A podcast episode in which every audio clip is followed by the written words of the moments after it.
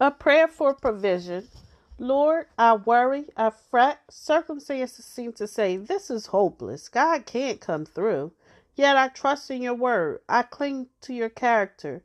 You are the Lord who provides. That provision doesn't always come through the way I expect it or when I expect it, and you keep your promises. Help me to seek you first, not seek what I want, not even to seek what I think I need. Just seek you, seek your face, and leave all my worries and plans, my fears for the future, and my doubts at your feet. Thank you in advance for caring for me with faithful love and abundant compassion. In Jesus' name I pray, Amen.